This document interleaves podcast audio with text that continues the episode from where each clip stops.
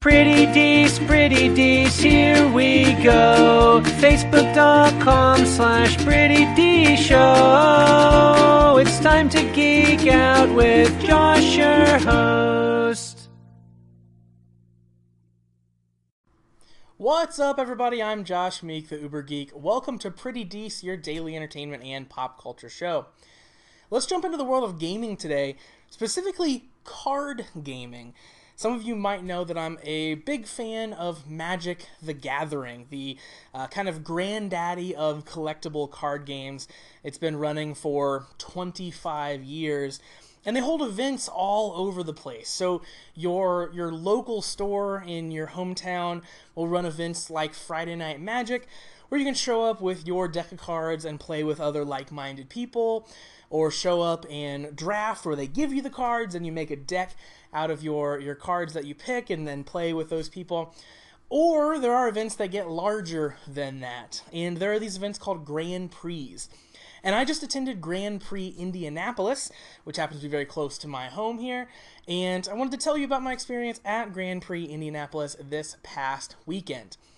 So, you may know, you may not, if you don't keep up with uh, minute Magic the Gathering details, but a company called Channel Fireball recently got the exclusive contract to run these Grand Prix here in 2018. So, used to be these would kind of get doled out to various companies. There were a few large companies that would run these Grand Prix events.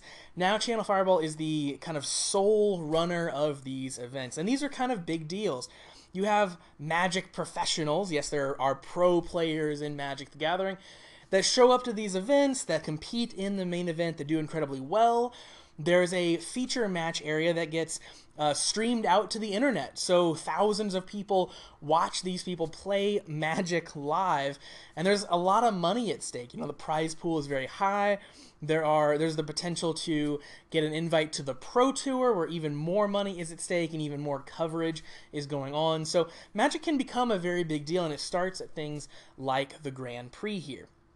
Now, I showed up to the Grand Prix because of something very cool that was happening at the Grand Prix, and that was we had the very first ever Pauper side event at a Grand Prix.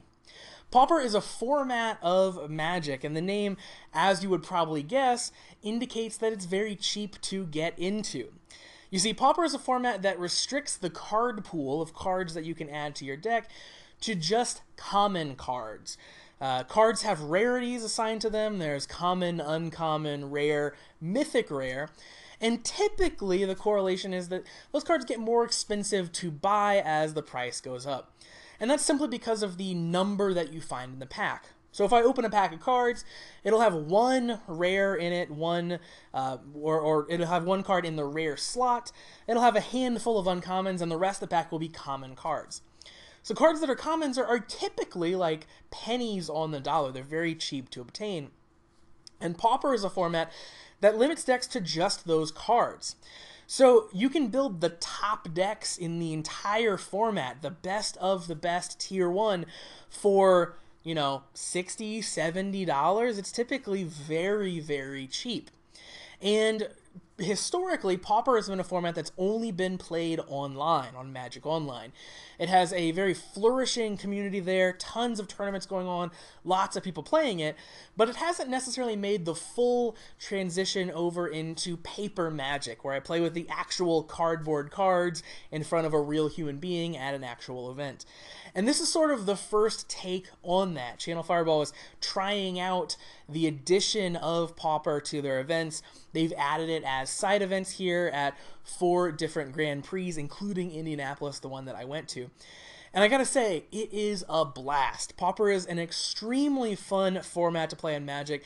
You know, you might initially think that, well, if you're only playing with common cards, then maybe the decks aren't powerful, maybe they can't do cool stuff, and that's definitely not the case. There have been some incredibly powerful, even broken cards printed at common rarity over the history of Magic, and Pauper has access to all of them. Uh, there's just a very small ban list of cards that are actually too broken to include in the format, but you can still do some really incredible, really powerful things. And many Pauper decks could easily beat decks that are running in standard right now, which is the kind of current crop of cards where anything goes in the past like two years of, of Magic releases. Pauper decks are really powerful and really fun to play. There are tons of viable strategies in Pauper decks, tons of stuff that that can easily win a tournament. It's not like it's dominated by a single deck, and it's in a very kind of fun, healthy format. And people were super excited to come out and play Paper Pauper for the first time.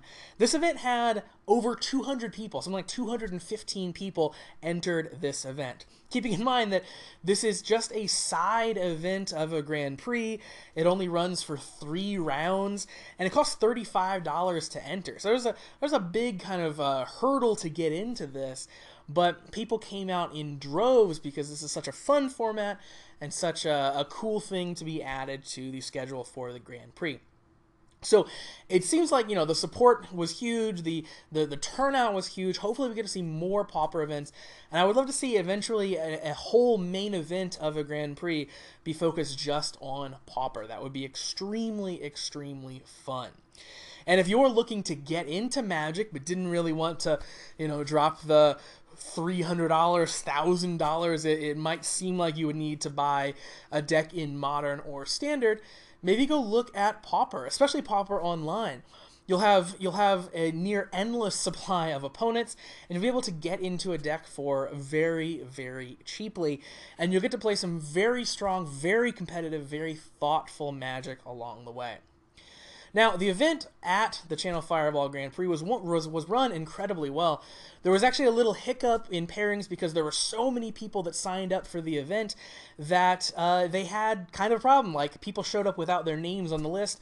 We kind of crashed the system with how many people showed up and how many people they tried to enter.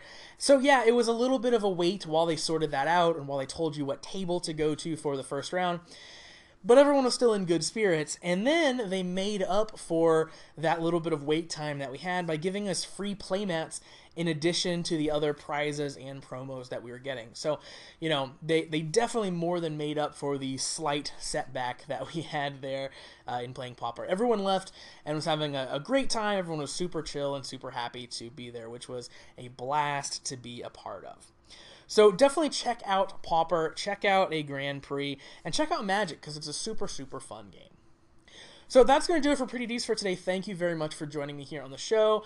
Uh, make sure that you uh, like that, that you like Pretty Dees on Facebook, facebook.com slash Pretty Show, that you follow me on Twitter at Pretty Show, and that you visit PrettyDeesShow.com. I'll be back tomorrow for another daily episode. In the meantime, make sure you hit that subscribe button on the YouTube channel, on the podcast, and inside the Anchor app so you never miss any of the content.